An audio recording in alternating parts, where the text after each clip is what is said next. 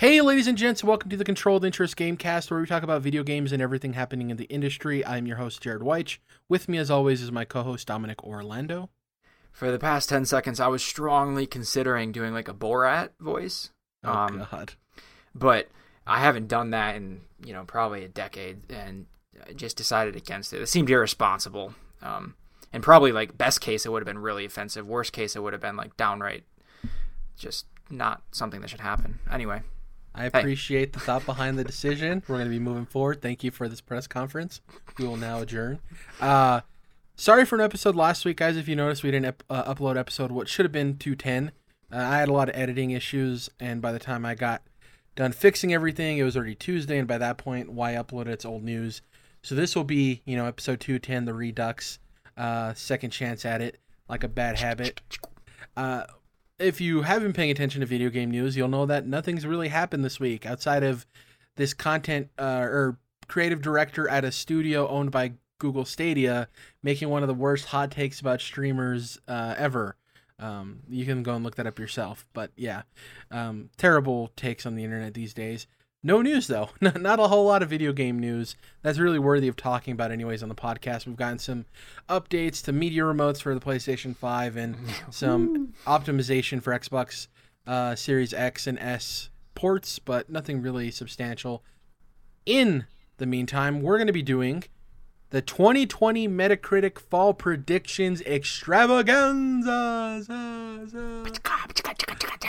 So, from time to time, uh, Dom and I like to do this thing where we look at games that are coming out and kind of predict their Metacritic scores.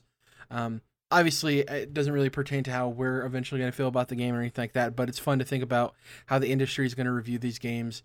Um, we go with Metacritic over OpenCritic just because Metacritic's more popular overall. Um, though I tend to personally look at OpenCritic a lot more than Metacritic. But we have listed 10 games coming out this fall in 2020. The 10 most notable or interesting games. And we're going to be thinking uh, or predicting uh, what their Metacritic score will be. And uh, we're going to make our predictions now. Closest to the score that's posted on December 31st, 2020 gets the point. So that's something to know because obviously scores can slowly drop over time or rise maybe a couple points over time. So we're going to be taking these scores on December 31st, right as the year ends. Um, and the score counted is the highest among next gen consoles. So keep that in mind too. So a lot of these games are cross generational or they're also coming out on PC. We're going to be looking at the highest next gen score. So essentially the highest score among the series and the PlayStation 5 versions of those games. Keep that all in mind. First up, we got Bugsnax. Starting off with the PS5 PC exclusive launch title for the PlayStation 5. It's being developed by Young Horses. It's going to be releasing on the release date for the PlayStation 5, which is November 12th, 2020.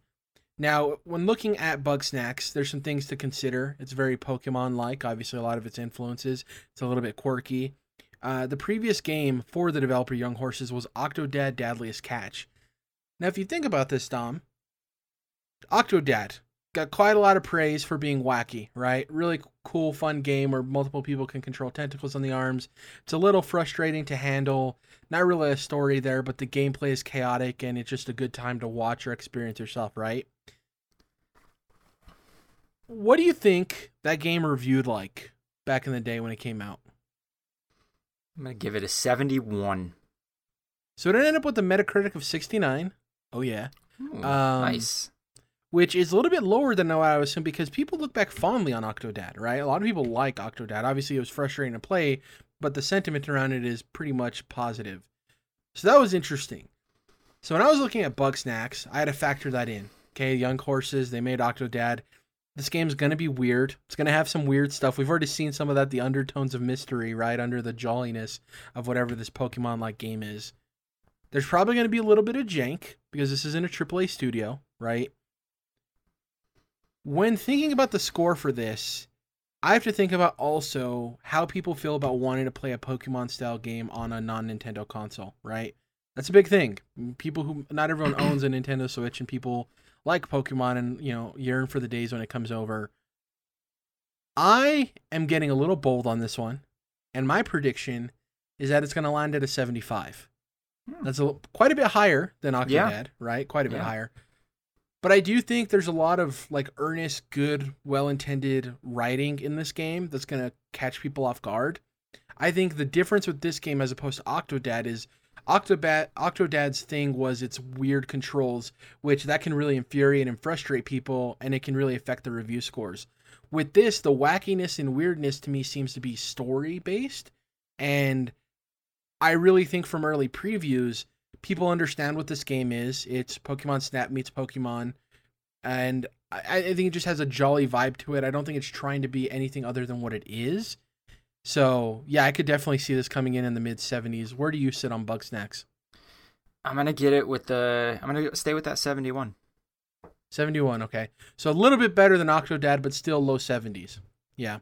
What do you think the biggest knock on this game is going to be when it releases? If you had a guess.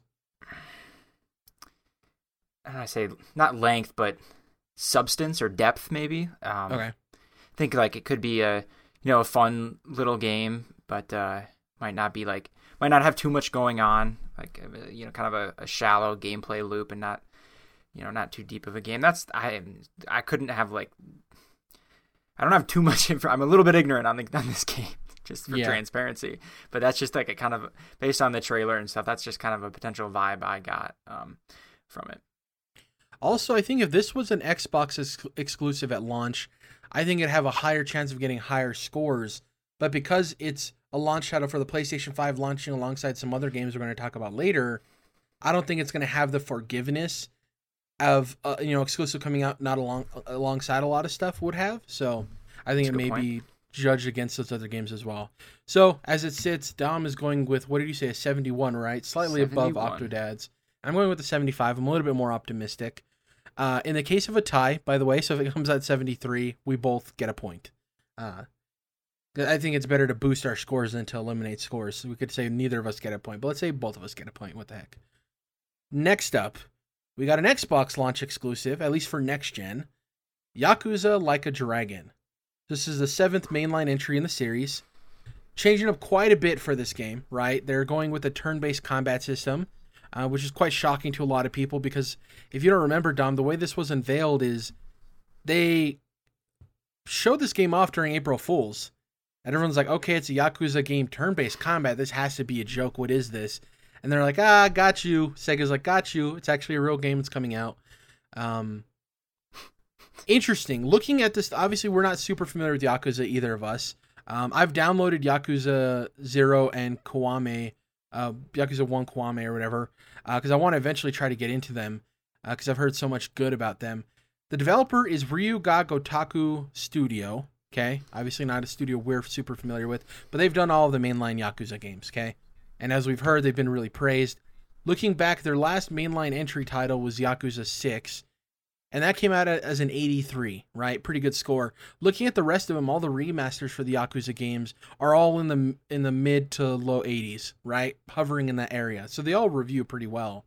And to me, I'm assuming that the people who are going to re- be reviewing Yakuza Like a Dragon yep. are people who have reviewed all the other Yakuzas, right? Exactly. Um, and I think that the change in combat might be refreshing for the series and take it in a new direction. And the one criticism I'm seeing is it's not performing like a next gen game, and with that, I don't think that's going to be reflective in the review scores all that much, right? It's like I don't think it not running at a fluid 60 or coming out at 4K textures is going to influence the rating enough to make it drastic one way or another from what we've seen from the studio. So I'm going with an 85. Like I said, Yakuza 6, 83. I think because of the change in combat system, it's going to be refreshing for reviewers. I think with that type of combat, it's a lot more streamlined of a video game experience. So yeah, I'm going with uh, with an 85 for Yakuza Like a Dragon. That feels high to me. I'm gonna go 82. 82. So slightly lower than Yakuza 6, just but mm-hmm. just a mm-hmm. bit. Uh, and what is that? Just hunch. Yeah, this is another one. I don't. I don't have it's just not a not a game, not a series I have uh, you know ever played. So it's kind of kind of a tricky, a tricky prediction. And that game is coming out with the launch of the Xbox Series uh, consoles, which is November 10th. So keep that in mind if you're looking out for that game. Next up, what was once Gods and Monsters, Immortals Phoenix Rising. So the day of recording this, we're recording this podcast on October 22nd. A lot of previews have been going up about this because of the demo that's available on Google Stadia. Being developed by Ubisoft Quebec, release date of December 3rd, 2020. Now going back, I'm like, what else has Ubisoft Quebec done? Well, their last title was AC Odyssey, right? I'm like, okay, really good title that reviewed 87, which Oh, shit, deserves really? that because yeah, it's obviously we love Odyssey here. Kassandra's the the girl here for us at this podcast. Um, but looking at the problem with Immortals Phoenix Rising, outside of the weird name change, is that it's shooting for Assassin's Creed and Breath of the Wild, and it's just going to be one of those things where it doesn't hit either of those highs, right? There's no chance it's going to hit either of those highs. It has a little bit of that double A jank to it. The you know the art style really isn't super interesting. Um, and I do think that it's going to be one of those games that when you strip away all of the AAA polish of an Assassin's Creed game and deliver it in a more family friendly scope, I think a lot of those flaws rise to the surface a lot easier, right? Where like, oh, okay, it is a lot of points on the map to go and do uh, levels of interest. Oh, this isn't as interesting. Oh, I'm fighting these same enemies over. Like, I think a lot of that stuff's going to come up even tougher for this game uh, when you see that same criticism levied at the Assassin's Creed series. So for me, I'm going with the 70. I think it's right on that mark. I could definitely Hmm. see it being in the 60s. I could definitely see it being in the low 70s. But I'm going to go with 70 straight up and play it safe. Because, like I said, we're doing these review scores right in December 31st. So I think maybe it comes out as like a 74. And then over time, that score just slowly drops, right? Uh, as more reviews come in. That's what it is for me 70 for Immortals Phoenix Rising. Yeah, I can see that too. My vibe on this is uh, similar to what we said about Bugsnax, where it'll probably be an alright game, you know, like fundamental, fundamentally sound and good. Um, but when you put it up against like all the when you think about all the other games that are coming out this fall, you know, several of which right, right from Ubisoft also, um, it just feels like it's it's just not doing anything new and unique enough and cool enough to kind of stand apart. Because I, I did watch some, like a gameplay uh, demo from like a month or so ago, and it just kind of yeah, like like you said, it, it, it was just a lot of copying from you know Breath of the Wild and from Assassin's Creed, but like without any of its own unique flair. It had weird comedic dialogue that just was corny, though. You know, like worse And the animations are a little janky too. Yeah, it just seemed like it. It just didn't have like its own soul almost. I know I'm getting weird with this assumption here, but I got a similar vibe as you do. And um, I'll give it a little bit more credit. Um, I'm gonna say like 71. Okay. 71. Uh okay, okay. I actually forgot to write down your Yakuza one. Which one what was that? What did you give Yakuza? 82, right? Three. No, no, 83 was Yakuza 6 and I think you did 82 and then I said, "Oh, just a little bit lower." Than... Oh, okay. Yeah, yeah. I'm pretty sure you can change it to 3 if you want. No, let, us go with two. I gotta stick Oh, with my okay. first instinct. Uh, another thing I want to mention is out of all of the games this fall, I think Immortals Phoenix Rising has the highest chance of having that Days Gone disparity of it possibly not reviewing very well, but the audience loving it, right? I can totally see it as one of those games where the people get their hands on it love just playing in that world and having a blast, but from a critical perspective, it may be not uh, reviewing all that well, but we'll see. Next up, we have The Medium, which is this really cool horror game from Bloober Team coming out December 10th, 2020, exclusively on the Xbox Series consoles. Looking, doing research for this, by the way, their last previous title was Blair Witch, which got a 69, which I don't think is in the same zone as this because this is like a launch title for Xbox. Seems like Xbox has been backing this game, whereas Blair Witch just seemed like a passion project almost, um, like a weird license deal. That being said, horror games don't really review all that well. Even the Mhm. like the ones that we remember as being great. If you don't know, Bloober Team also did the Layers of Fear games, and people love those games. I love the Layers of Fear games. In my mind, I'm like, oh, those have to be like in the low 80s on Metacritic. No, those are in the low 70s on Metacritic. Despite how praised the Layers of Fear titles are. So, seeing all of that, I'm going to be a little generous. I could totally see this being a low 70s game, but for me, I have because of the really cool mechanic in the game of switching between the underworld or spirit world and the regular world. I think if they hit that mechanic, it can do a lot for that game. So I'm going to go with the 76. Like I said, a little bit optimistic, Um, because I could totally see it being in the low 70s, but yeah, I'm going with the 76 for the medium. Yeah, so this is uh, kind of the opposite of what I was just saying about Phoenix Immortal, whatever the heck that jumble of a name that last game was. Um, this uh, does seem to like have its own like crazy unique mechanic um, that they're really pushing and that the game is kind of built around, which is what you just mentioned about like switching between the two worlds like on the fly. Um, so I think that is going to like so to speak, win you know win some people's some some hearts of the reviewers um, to make it like you know a, a worthwhile a game and stuff. So I even if there's like some jank around it and it's not like the, uh, you know the deepest game outside of that, I still think like them trying to like implement this this new mechanic, um, assuming it works as advertised, which I think it should. You know, I think it'll be pretty cool. Um, I think that'll go a long way. So I'm gonna say I'm with you. I'm feeling optimistic, but I'm gonna say um, I'm gonna, you know what? Let's do it. I'm gonna say 78. We're going up. 78. Okay. I feel really good more about this optimistic one. than me. It yeah. looks really interesting, and that's one thing. Though horror games don't always review very well, this doesn't just look like the typical oh jump scare, right? There's a really neat, authentic mechanic to it, and it does have a soul that you'll probably be traveling between. Uh, next up, Call of Duty Black Ops Cold War. This is a big Call of Duty game this year. It's being developed by Treyarch alongside Raven Software. It's coming out November 13th, 2020, so just a day after the PlayStation 5 releases. Now, Modern Warfare that came out last year has an 80 on Metacritic, right? Which is a lot lower than what I'd assume because I enjoy that game quite a bit. Black Ops 4, which was the last Treyarch title, has an 85 on Metacritic, which is pretty impressive. Now, what we know about this game is that there was a lot of turmoil behind the scenes with its development. Remember, it was originally Raven Software and Sledgehammer, and there was a lot of fighting and bickering going on between those two studios because Raven wanted more control of the actual development of the title. And Activision came in and said, "Hey, you two brothers, stop fighting. We're pulling you apart. Sledgehammer, you're going to go work on something else. Treyarch, we need you to get this game in, get this game finished." They came in, turned it into a Black Ops title. It's Black Ops Cold War. I do think that'll affect it somewhat. Um, and I do think that though the Cold War is in an era we've super been into in Call of Duty, I don't know if it's going to hit on the same way as in, in terms of review as Modern Warfare because they do tend to take bigger risks with the narrative in, in the Black Ops titles, and I don't know how much they were able to change the narrative that was already in the Raven Software game. So for me, with Black Ops 4 being an 85 and Modern Warfare being an 80, I'm gonna play it safe and I'm gonna go with an 83, just because I'm not sure where this is gonna land in that you know avenue of review scores. What do you think?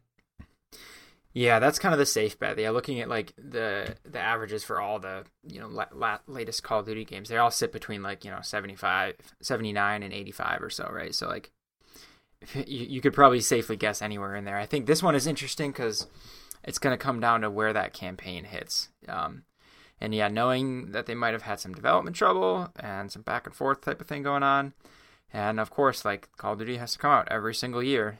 That kind of limits what a team can do, right? And so, also keep in mind, this is uh, Treyarch's first campaign in a while. Black Ops 4 didn't have a campaign. Remember, that was a big thing. That game didn't have a campaign at all. Yeah, man.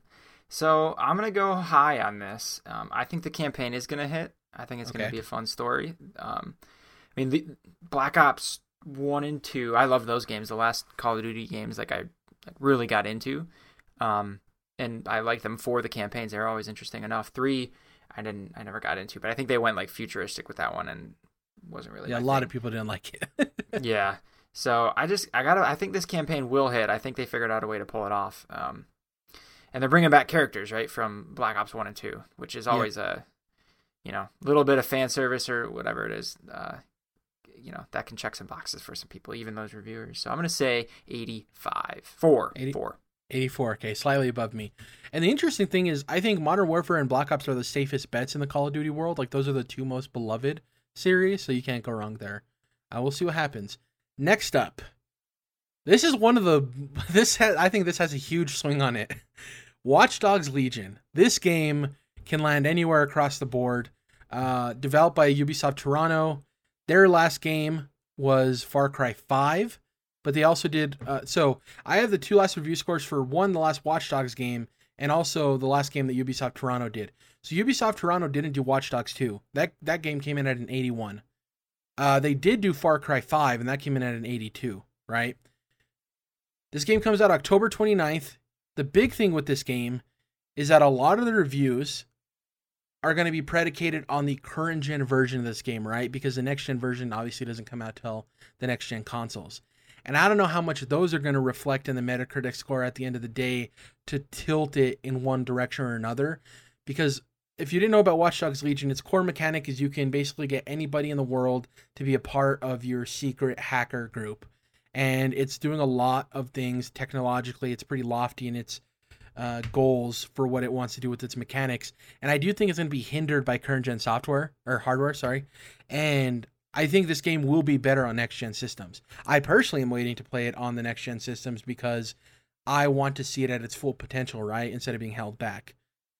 That being said, like I previously mentioned, I think a lot of the reviews for this game are going to be on current gen systems, and therefore it's not going to review as well as I think it'll review on next gen systems. So I think Watch Dogs Legion will come in with a 78 uh, on Metacritic. Hmm. Hmm. Okay, that that's pretty good. Um, I I don't have as good of a feeling about it. Um, I think you know that that mechanic of there's not really a single protagonist. I think that's gonna maybe hit really well with a couple reviewers, but I think it's also gonna miss maybe more often with others. Um, and it's not. This is less of a case of uh, what if we're talking about like a Persona game. You know, the people who review that are going to be really into Persona, so they're going to understand it. This is going to you know, this is kind of a, a wider audience kind of a game. Um, and, and a big a, risk. Exactly, and a big risk and a, a brand new mechanic. So like, I I just don't have like full faith that so many reviewers are gonna like it that much. Um, I'm not as worried about like it being on this gen versus next. Um, in fact, well, whole discussion for another day. But I think uh, I'm still gonna go lower. I'm gonna say 73. I think it could pull okay. like like, I think which is still a good out, review for a game, by the right. way. yeah, yeah, just maybe not quite as high as uh, some other Ubisoft ones, maybe. And that's the you thing know, is the like Watch Dogs games, at least. This game has a chance of being more fun than it is good, right? It totally has a Marvel's Avengers thing of like people can have a blast of this game, but it could also not review well. This could also be when I said earlier for Immortals, this could be the game where the user base loves it and the critics don't like it, right? It could be the Days Gone situation. I think those two are probably too. the biggest candidates of of that mm-hmm. disparity mm-hmm. between the two. Um, yeah, interesting. I like. I think I am being a little generous at 78. I do think this game could totally be a, a, a low 70s, even a 60s, depending on how right how broken it is at launch like that could totally be a case too of it the system just not working how repetitive are the different people like if you get all grannies on your team like people want to do do you then notice the flaws in oh these are all different but very slightly like it's not really like these are individual characters they're just slightly tweaked versions of the same grandma right you could see that in the final reviews of the game. It did get like a pretty significant delay, right? Which yeah. isn't necessarily a good sign because um, maybe it still needed another one. But the fact that it got you know like what six, delayed six or seven months or something like that, I think um, potentially you know says oh they it was broken and they took the extra time to fix it right. So uh, you hope at least. I do think this is totally also a Titanfall two situation of why is this game coming out so close to Assassin's Creed? Like obviously we know why because they want to get sales and stuff, but I just think they're setting this game out to die either way in terms of sales. Like it's yeah or push it to the next gen release so it launches day and date for everything. I don't know. It's very weird the way they're handling that game. Anyways, next up, Demon Souls. This is an interesting one. So obviously, this is being developed by Bluepoint and Japan Studio, releasing uh, November 12th alongside the PlayStation 5. The original Demon Souls is at an 89 on Metacritic. Obviously, that was developed by From Software. Another bit of research I went and did is that I went and looked at the original Shadow of the Colossus Dom, and then I looked at the remake of Shadow of the Colossus because that was also done by Japan Studio and Bluepoint Games because I wanted to see the difference in the review score, right, of how different it was. Turns out the original Shadow of the Colossus 91 on Metacritic. The remake, what do you think the remake was, or did you, did you already look it up? Uh, Blessing was talking about this, but it was better. I think it was 92, right? 91. Also 91. Same. same. Okay. Yep. And he might have checked it at, at an earlier time and it hadn't dropped right because that's just how Metacritic is. Um, but yeah, same score. Now you can sit there and say like, okay, well, Demon Souls originally got an 89. Jared, do you think that you know the remake is going to get an 89? And yeah, that's the case. I'm going with an 89. There's a little All bit right. of pause there. And the reason I say that is I think at launch, it'll be in the low 90s. I think it'll be like 91, 92, right? Somewhere in there. 90, 91, 92. But like I said, we're going to count these scores December 31st. And I think by the time December 31st comes down, it'll drop to that 89. Because we've seen in the past, it's really hard to have a, a Metacritic score that stays a 90. A lot of games launch into 90, but then slowly drop two or three points into the high 80s, right? So I think that's what's going to happen with Demon Souls is by that time that December 31st comes around, it's going to be at an 89, sitting safe and pretty with um, the OG version of that. Um, what do you think? I'm going. I wanted to say like 91 or 92. I wanted to, but and I'm not. I've not done this math, but to get that average, I feel like you have to have a 10 or several tens perfect scores, For right? sure, yeah. Um, whereas like anything lower than that, you don't necessarily you could get like a lot of nine point fives kind of a thing, and I. I think it will be improve upon the old score, so I'm gonna still I'm gonna go with 90. So it's gonna okay. be a little bit better, just because um, this is just the type of game that it, it's just poised to review well because no one is gonna be given the job of reviewing this game that isn't intimately familiar with FromSoft games.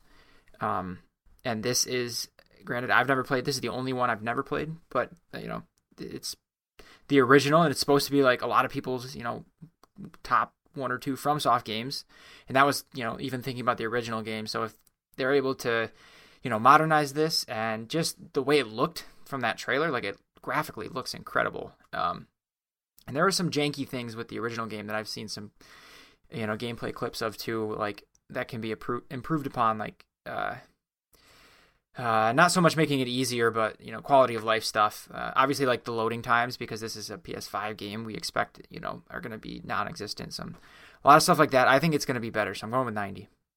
And the interesting thing with this game too is we can compare it to Shadow of the Colossus because it was an OG game that got remade by these same development studios.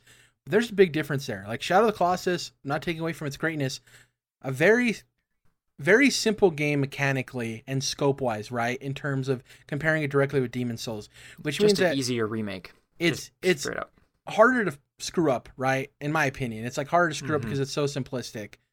With Demon Souls, not only is it a game that's a lot bigger in scope, like you said, people who are going to be reviewing this are very intimate with From Software, and if Bluepoint in Japan don't nail it in the way that feels uniquely from, I think they could get docked a little bit harsher by the by the critics, right? Because From has this I don't know, Team Eco when people review those games, I think they're a little bit more friendly to them. Whereas diehard From fans, if somebody else is touching it that's not From, they're gonna be a little bit harsher on it, right? So it could go either way. I still don't think there's any chance this game reviews lower than a, than like an 86, 87. But right. it'll be interesting it's to see where good. it falls in terms of high 80s, low 90s. Yeah, mm-hmm. we'll see. Next up, Assassin's Creed Valhalla. This is being developed by Ubisoft Montreal, releasing alongside the Xbox Series consoles November 10th, 2020. Here's the thing they didn't develop Odyssey, right? So Odyssey had an 87 on Metacritic. They did, however, develop Assassin's Creed Origins, and Origins is sitting at an 85 on Metacritic. Obviously, people laud Odyssey for as good as it was, but Origins is very good in its own right coming off of a two year hiatus where the last mainline entry, Syndicate, finished with a high 70 Metacritic score. This is a pretty big jump. I'm pretty confident in Ubisoft Montreal. My one worry is all of the issues with the game director and him leaving. With that, though, Ubisoft has so many developers and their teams are so large. And this game was so far into development that I don't think him leaving really affected this game at all. Um, and I do think that we've seen upgrades in terms of the visuals of this game recently as opposed to when we first saw the title in, in June. I'm going to play it safe.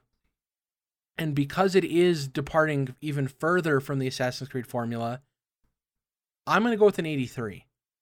So it would score the lowest out of Odyssey Origins in this, but I just think the way this game is being developed, I the you know it's being a launch title, uh, coming out of, alongside all these other games, I do think that they may be a little bit harsher on it because we're already past the quote unquote new Assassin's Creed, right? The reboot of the series. And I do think it is at a point now where people are going to start judging it with the even, you know, finer microscope. So I think 83 is a safe score, and that's what I'm going with. Yeah, I think I'm similar to you, where a lot of people really loved Odyssey. Um, and if they're like me, then a lot of that was built on that protagonist uh, that we ever we can't ever stop praising Kassandra on this show. but um, if Valhalla doesn't have you know that doesn't have an, an intriguing protagonist, then uh, I think that could make a big difference in this because otherwise it's uh, you know they they change they say they changed some things up with how you do quests and you know a handful of other things, but plus um, the base building. There's like some new stuff outside of that, but I'm with you that the reason Odyssey got an 87 is because Assassin's Creed games are always like built pretty well. It's always the narrative where they get dinged on a lot. Right. And with Odyssey, everyone loved Kassandra. I doubt the high scores were people playing as Alexios for that game. Right. So yeah, and then if you look back even further, like people really loved Assassin's Creed uh, 2. You know, uh, people loved Ezio.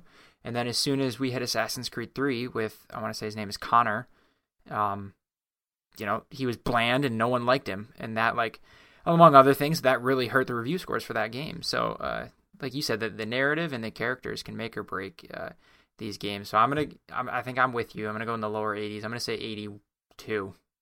82? Okay. Yeah, I, I do think there's not a chance it drops below an 80 just because this team is very talented, you know. Uh, and the la- I remember Assassin's Creed 4 Black Flag was essentially a launch title too, cross that cross gen title. Uh, and I don't remember how that reviewed. I didn't look that up. Could you look that up real quick? Four? What's Assassin's Creed 4 Black Flag? Need an apostrophe, Dom. What are you doing? Uh, and it's not the number four. Do, it's do, Roman numerals. Yeah, it's the Roman numerals. I'm just swinging out on everything here. Oh, but it's IV, not four eyes. Wow. okay. Swing uh, 80. Th- well, this is interesting. On PlayStation 3, it was an 88, but on Xbox 360 is an 86, and then on PC is an 84. Okay. On, play, on PlayStation 4, it's down to an 83. That's odd. Whatever. well, I think had issues on PlayStation 3 when it came out. It had like weird. I mean, a lot of games, third party games, had issues on PlayStation well, that's, 3. That's the highest one. Was PS3 at an 88. Okay, I thought you said 83 for some reason. Yeah, PS4.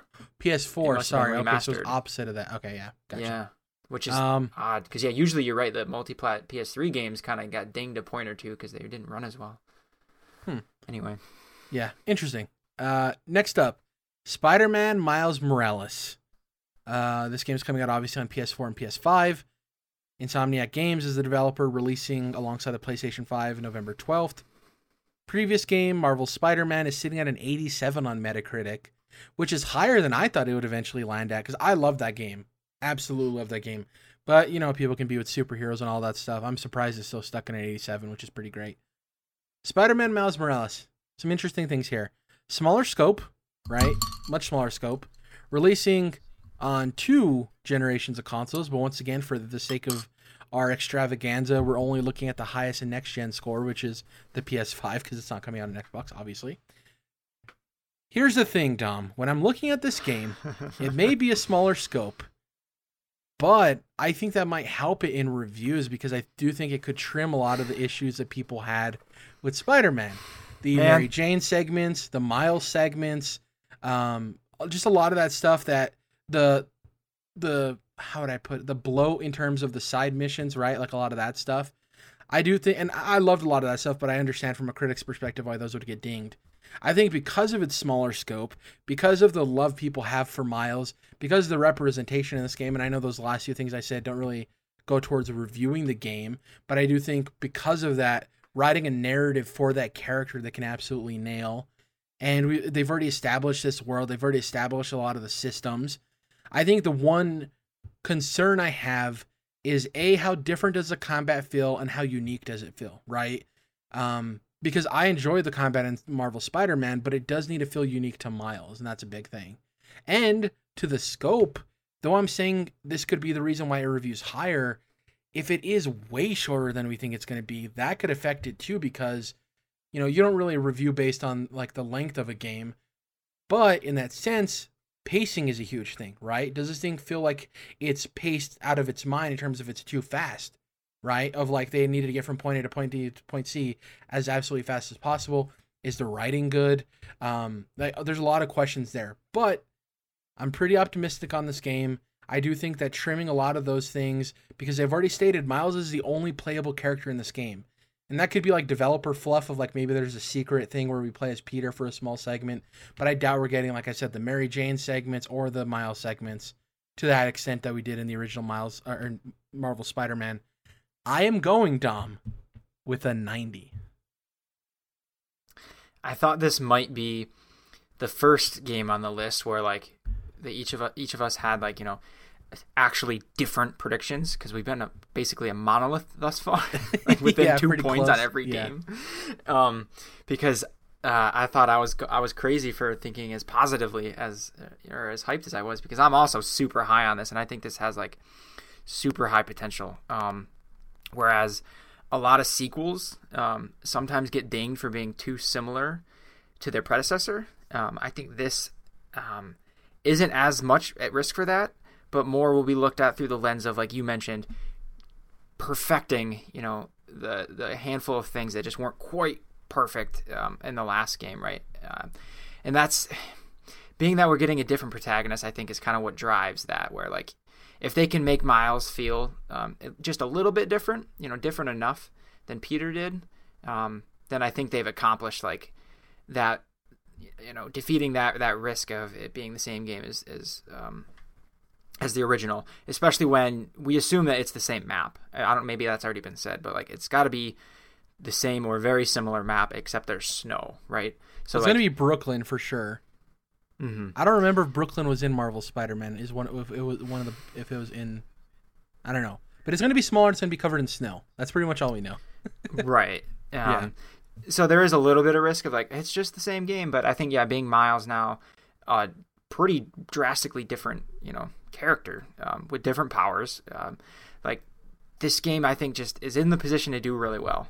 Um, I really, I, I, think it could be propelled even a little bit further if, I mean, they, I, they have to somehow show like this is different. Miles is not Peter because Miles is black and that's different frankly, right? Like the way the world is going to interact with him well, as Spider-Man, especially.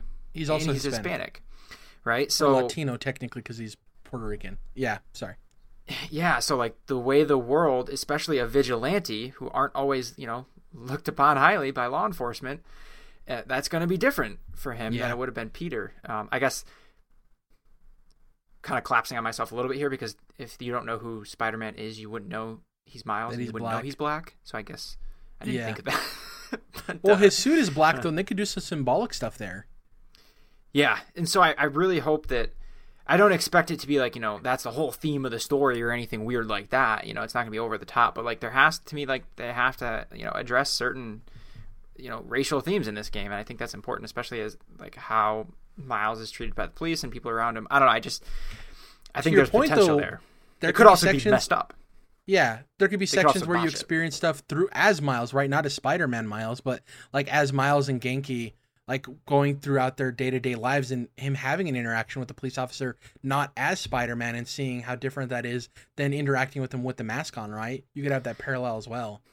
I'm I'm literally picturing um, Miles kind of.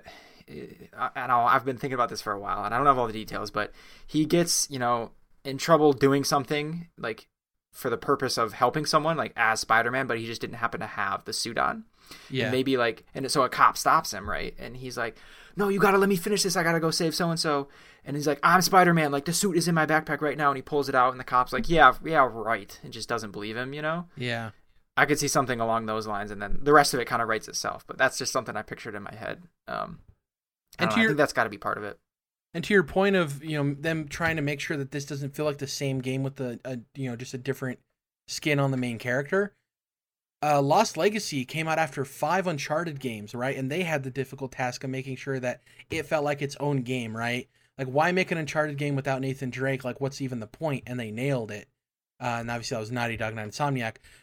And for Insomniac, they're only working with one other game.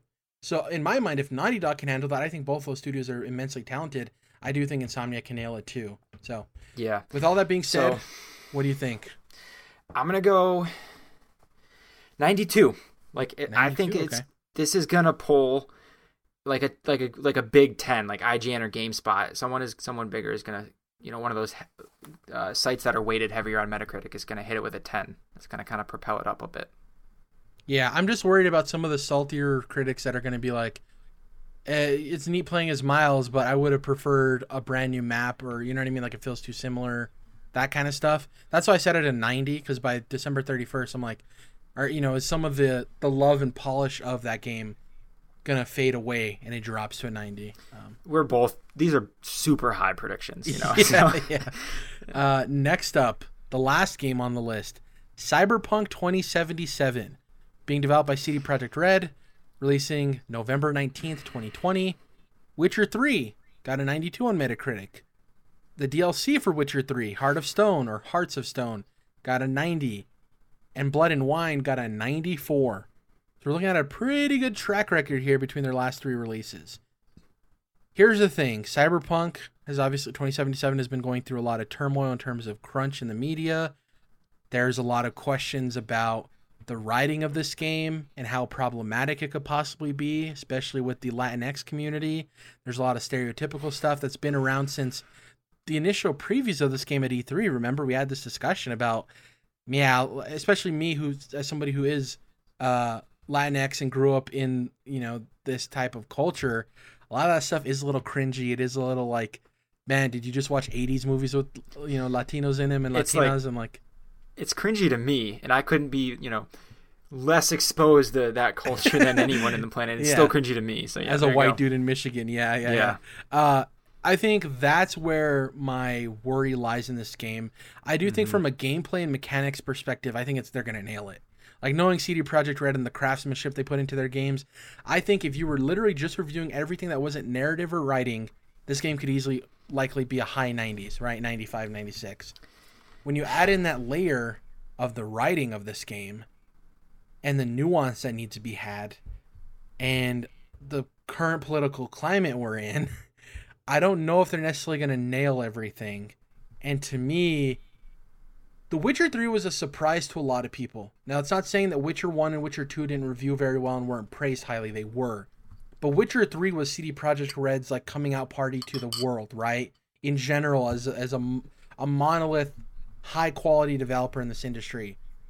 Cyberpunk 2077 is them going into a completely new theme, into a completely new genre.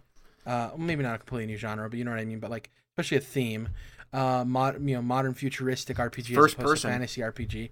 Different perspective as well. Different uh, core gameplay, right? Instead of melee combat. I mean, you have melee combat in the game, but they're also having the shooting mechanics, right? First person shooter. I just think a lot of this stuff ends up putting it in a place, especially with the writing, where this gets judged a lot more critically than Witcher 3 did now that Witcher 3 exists because we know what they are at their best, right? And I do think there's a direct comparison for CD Projekt Red now. And to me, in my mind, I see this game coming out getting a lot of nines, maybe one or two tens, maybe a couple of them, hits at a 92. As these other outlets that don't maybe get the early access to the game to put it up on embargo start playing this game, you start getting a more variety of opinion on this. And to my point, I'm just going to put it bluntly, there's not a whole lot of Latinx reviewers at high marking yeah. places. So I think the initial reviews aren't going to be as harsh on it. And I think mm-hmm. once more people in the industry get a hold of it, that's when you'll see a lot more of the lofty criticism towards, I don't want to say exploitation because that's a little harsh, but just the tone deafness of it in some aspects. Yeah. And I could definitely see the score dropping and that's why I think it's going to be an 88 when it's said and done. Uh, I don't think it's going to stay at 90 just because there's so much going on here. When you make a fantasy game with a bunch of white people, you don't really have to worry about that stuff. When you make a futuristic game with all these different cultures, you know, your lack of experience or focus on that is going to shine. And I don't think Cyberpunk's to end. I, I think we'll love it. Don't get me wrong. But I do think 88 is where it's going to land at the end of the day. So you're saying 88. Shoot. All right. Um, man, so I. One of the best parts, probably the best part, actually, I'll say, um, it, from The Witcher 3 was to me the the writing in, especially in all the side quests. Like that's yeah. kind of what took that game like over the top, right? And so any amount of like that cringy dialogue and, and, and characters that we expect or that we've seen so far from Cyberpunk, I think are going to be kind of outweighed by like incredible writing in the side quests and the quests. And then additionally, like you pointed out, most reviewers at the big sites aren't Hispanic, so it's not going to bother them potentially as much. Um, at least not. It'll probably get pointed out plenty, but I don't think that it's going to get dinged, you know, review points significantly from it, especially when the other the rest of the writing is so good. Um, I, am assuming. Where I think it could get dinged though is, I mean, this game's coming out on a lot of platforms. Um, it's already been delayed. We know they're going through crazy crunch and have been to to get it done. It's coming out on Xbox One, S, X, Series S, Series X, PlayStation 4 Pro, and PlayStation 5, you know, and PC, of course. So like and Stadia. It's coming out at launch on Stadia. Yeah. Holy crap. I mean, that's a lot of platforms, man. And like CD Projekt, like they're wizards. Don't get me wrong, but like even Witcher Three at launch, you know, had its its its fair share of bugs, and I think a lot of reviews cited that too. So I think that, along with like its first person gameplay, you know, like a good portion of that is going to be melee gameplay, which they publicly said they're not quite sure if they got it right. Um, so that combined, I just think that it could be buggy. I think it could be buggy as shit. Um, yeah, I think people could run into like you know game breaking type bugs and losing saves or crazy stuff like that. I think is not out of the question. But then I also think like the the shooting and the melee combat itself might not be like you know as good as we think, as polished as we think. Um, because that's a big change from the Witcher games. So, I like in my heart, I want to be like, oh, it'll it'll come out to a 93, right? But I think I'm I'm more aligned with you on this. And I mean, it's not as interesting of a conversation because we're always so similar. But um, I like 88. I think is reasonable. I'll say, man, I'll say 90. 90. At the end of the day, I think like this, the writing is going to be fucking bomb, and the world, the world, I think is what's going to like bring it home and over the top of like just exploring Night City and all the crazy characters and all the nonsense and ridiculousness. I think it's just going to bring it over the top. And just to clarify, I hope I'm dead wrong. Like I hope this game is like a high, mid, low 90s. Um, but as somebody who is, you know, Latinx, I I'm worried because mm-hmm if I was reviewing this and it had a lot of those issues, I would ding it for that stuff because if right. you're going to write about yeah. a culture, you should maybe get it right.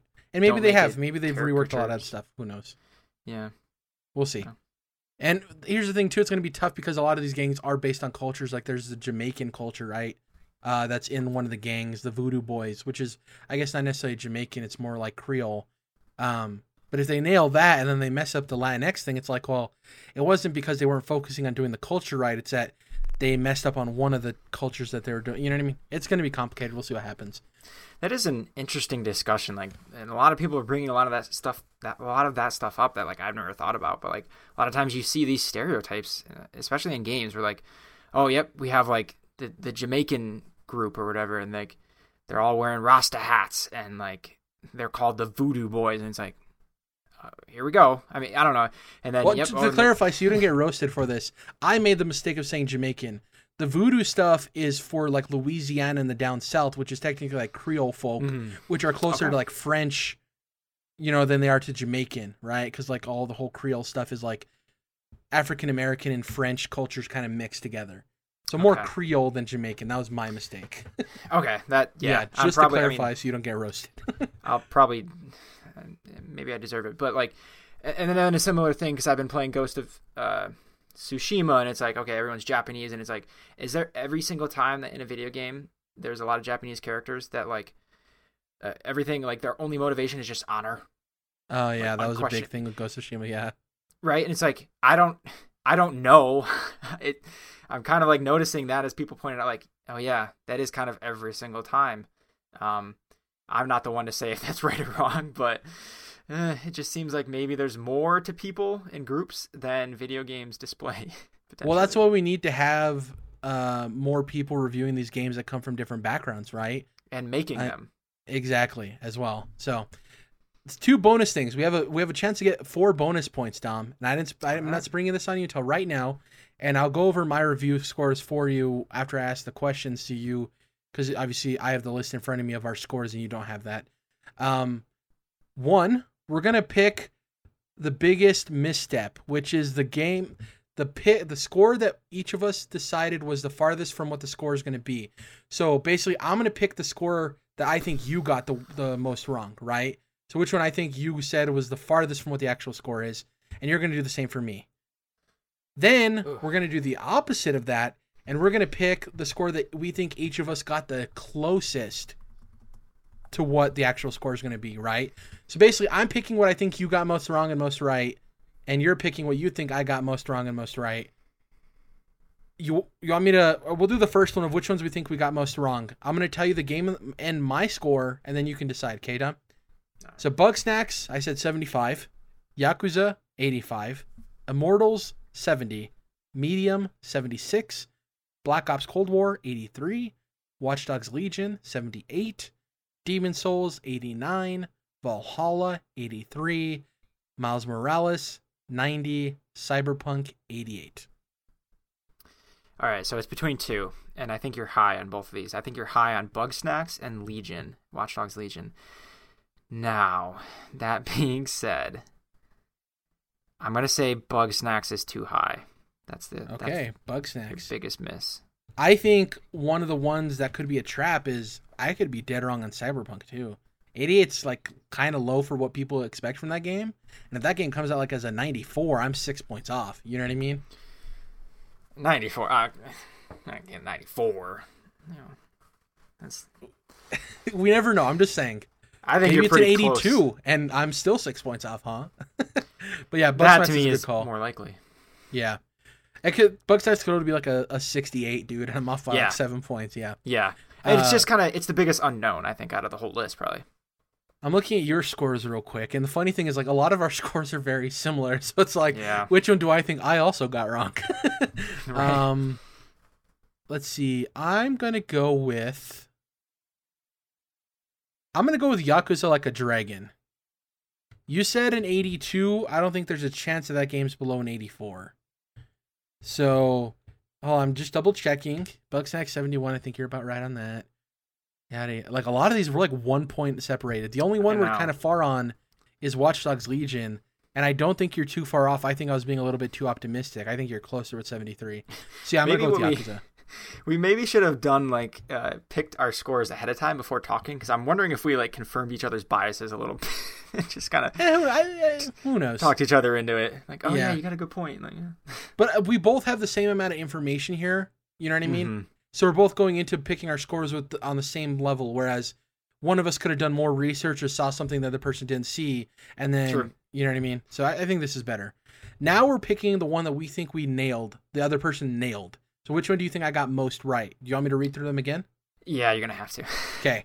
Bugsnax 75, Yakuza 85, Immortal 70, Medium 76, Black Ops 83, Watch Dogs 78, Demon Souls 89, Valhalla 83, Miles 90, Cyberpunk 88. Call of Duty. That's like a, you know, that's a fastball right down the middle. You know. Okay. What did I give it? Uh, 80 something? 83? 83. Yeah. yeah. I thought you were gonna go with uh, Demon Souls. That's what I, I thought you were gonna go with. Yeah, I thought uh, of that too. I considered it. Let's see, which one did Dom get most right? The Bugsnax seventy one is a pretty good prediction. Uh, I think that could totally nail it. Um, yeah. Watch Dogs Legion seventy three is also really good. Valhalla eighty two, no. Miles Morales ninety two. Uh, it's funny because be the one you picked wow. for me was one of the higher ones. The one I pick, I might pick for you is one of the lower ones. Um, you know what? I think, huh? I think you nailed this Bugsnax one, man. Honestly, too. The seventy-one. It feels so, that's where it's going to be. I just got a feeling. So to you know recap, I think Dom's uh, guess of Yakuza being an 82 on Metacritic is his worst prediction, and I think him saying Bugsnax is going to be a 71 is his best prediction. Dom thinks my Bugsnax prediction is 75 is my worst prediction, and my Cold War of 83 is my best prediction. Once again, if we get those right, we get two bonus points. The person who was asked the question, not the you know the the score we're looking at. So keep that in mind. So if you get a if you pitch perfect, you can get 14 points. That's what we're aiming for. 14 points perfectly. We'll review this list. I'm going to save it. We're going to review this on December, you know, the first podcast of the new year. Uh, but on December 31st, I'm going to check all the scores. I'm going to post it in Discord for Dom, so we're all on the up and up. And then we'll go over it on our first podcast back after the holiday break that we normally do. This was a fun episode. We didn't really cover news, but this was cool going by game by game and talking about it. Dom, how did you enjoy it? No, I agree. It, it's definitely fun. I like doing. It It was your idea. Any... yeah. Normally you have all the ideas uh, for this kind of stuff, but I find yeah these kind of episodes, unless there's you know crazy news, um, that's always fun to talk about. But uh, when there's not, like this week, a slower news week, like it's fun to do something like this, and especially because like there's a lot of big games coming out this fall, man. Like a few months ago. Yeah. Earlier this year, it was less clear. Um, you know, we didn't even know Spider-Man Miles Morales was a thing, and and so on, so on and so forth. But yeah, there's a lot of big games, so it's kind of fun to you know figure out kind of predict where they're going to land. Yeah, I mean with the Game Awards too, like we don't even know what's on the horizon for next year either, which is really exciting. What's going to be announced there. Do we see a return of? Man, it's been so long, Dom. I forgot the name. Oh my god, uh, Elden Ring. Whew, that was close. I almost forgot the name. Elden Ring. I forgot all about it. Um, but yeah, where's that at? And then also, maybe we can. Yeah, we're probably gonna have to do some Game Awards predictions later on. But like, do we see a trailer for Starfield that ends in Xbox console exclusive. Only on Xbox, yeah. I don't know. I think it can happen. yeah, we're definitely going to have a game awards prediction. I mean, if this Microsoft event gets formally announced for on the US side of things, it's not just a New Zealand thing. We might do a prediction for that too, the event that's happening the day before the launch of the console. So we'll see what happens. Uh, also, in the coming weeks, we're going to be doing a look back at our favorite games of this current gen. Hopefully, we'll have some guests on for that too. But it was a good time talking about these Metacritic predictions. Real quick, I don't have a whole lot to say about what I've been playing. Maybe you do, Dom. Uh, in terms of what I've been playing, pretty much the same old, same old stuff that I talk about all the time. Uh, Fortnite's Halloween event started, which is pretty cool. The whole like maps covered in fog. Still working my way through the battle pass, trying to get all the Marvel stuff almost done there.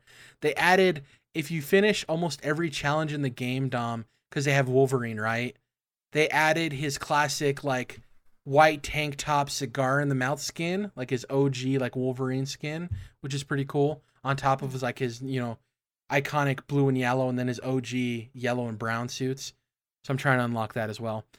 Marvel's Avengers, I have some late breaking news. Uh I reached max total max level with Captain America. Gear level oh, 150, nice. character level 50. Good to go for endgame content. Really excited there. Uh, the one mishap is that all of my armor is five stars because they all have individual ratings too of like how good they are. All of my armor except for one piece is five stars. That one being a four star, and I've been looking for like three weeks for a four star of that specific item. I've five star, and I just can't find it. So I'm working on Hulk now. Uh, having a blast with him. I have him level 50, gear level like 120 something, so I'm getting close with him too. Like I said, game's not great, but it is fun. I just love playing that game. It's my podcast game, and I can't wait for the quality of life stuff with uh, you know improved loading times and performance stuff and Kate Bishop and Clint Barton and all that. Man, stuff. so while I'm in this prediction mood, uh, a few months back, I believe I predicted that Marvel's Avengers would outsell Call of Duty Cold War, which we now know is the title, in the year 2020. Yeah. Do you think that's realistic? I'm starting to it doubt it. sold the best in September, like Avengers did. The thing is, is it's it's if they can get uh, Kate Bishop and Clint Barton out both before the end of 2020, I think you have a really good chance. Mm-hmm. If this recent push with the DLC happened where, because Kate Bishop was supposed to happen in October, if her getting pushed to November pushes Clint to next year, I think you might be on your toes. Also, it's Call of Duty. Like I don't know, it's, it's tough. I think yeah. it'll be closer than people think either way. You know mm-hmm. what I mm-hmm. mean? So we'll see yeah. what happens there. Certainly, I mean, by the time it's like Avengers, that's going to be a game that's going on for like maybe a decade, or certainly throughout this whole next generation, right? So certainly by the end of its life, it's going to have sold 20, 30 million copies or something like that. Yeah, it'll outsell Cold War at the end of the day, but Oh, in 2020, absolutely. and Right. probably not, maybe not. Mhm. Uh, anyways, that's it for everything I've been playing. Haven't hopped into Animal Crossing Halloween stuff yet, and they haven't released the uh, Crown Tundra DLC for Pokemon until tonight, which obviously, like I said, we're recording October 22nd. Supposed to come out today. Thought it was coming out this morning, not till later this afternoon. Um, yeah, but that's that. Uh, you played anything of note? just more Ghost of Tsushima. Um, it's still a lot of fun. It's the first like uh, big open world game in a long time where I've felt like really compelled to like go to every single question mark and find Yeah. everything. Um, I don't know. It's really. I think I said last week like it's just the world is so really beautiful and nice to look at. Like so, exploring and going to find those little things, even when you might not care about the actual reward. Um, it's just kind of nice, like exploring and, and discovering stuff and clearing zones and all that kind of typical open world stuff. It's um, it's got some rough edges. I'm, you know, the more I get into it, the more I'm finding it's.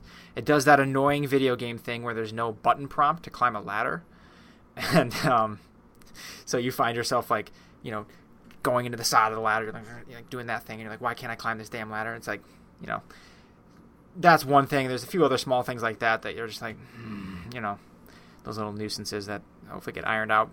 Um, I do want to try this new Legends update that they came out with. Um, that apparently a lot of people seem to love. Um, I don't know if it's something that like you need other people to play with because then I might be out of luck. But um, it seems interesting at least. So Yeah, it has a lot of games service elements in terms of finding gear and all of that. And if you really Mhm. enjoy that gameplay, it's probably a blast. Uh, really cool concept because we we've had this discussion before. PlayStation hasn't really done a good job with the multiplayer stuff this last gen as a whole right, in terms of Yeah. exclusives. And this is really cool because it does give a you know an exclusive multiplayer experience that fans have kind of been harping for for Sony to have. Um, some people are like, "Oh, are all first-party games going to have this type of thing moving forward, where they add a multiplayer mode post-launch?" I'm like, I don't know. Cool your jets a little bit there. Like, I think this was one. more so sucker punch than it was Yeah. PlayStation. You know. Yeah. Um, where's factions though? I'd be down to Ah, yeah, we'll see what happens there. Anyways, thank you guys for listening to episode 210 of the Controlled Interest Gamecast. You can find us on iTunes. Leave us a review. Five stars definitely helps us out. You can find us on Spotify as well. Listen to us there. Have a good time. YouTube, search Controlled Interest. will pop right up. Subscribe to us there for so you never miss a new episode of the podcast. Like the video. If you like the video, leave us a comment. Let me know what's going on. If you enjoyed the show, you want to respond to anything we've said on the show. Um, what else am I missing? Twitter. You go to Twitter, Controlled Interests at CTRLINT. That's Controlled Interests abbreviated. Our account will pop right up. Individually, you can find Dom at Dom's Oreos. You can find me at Jared underscore.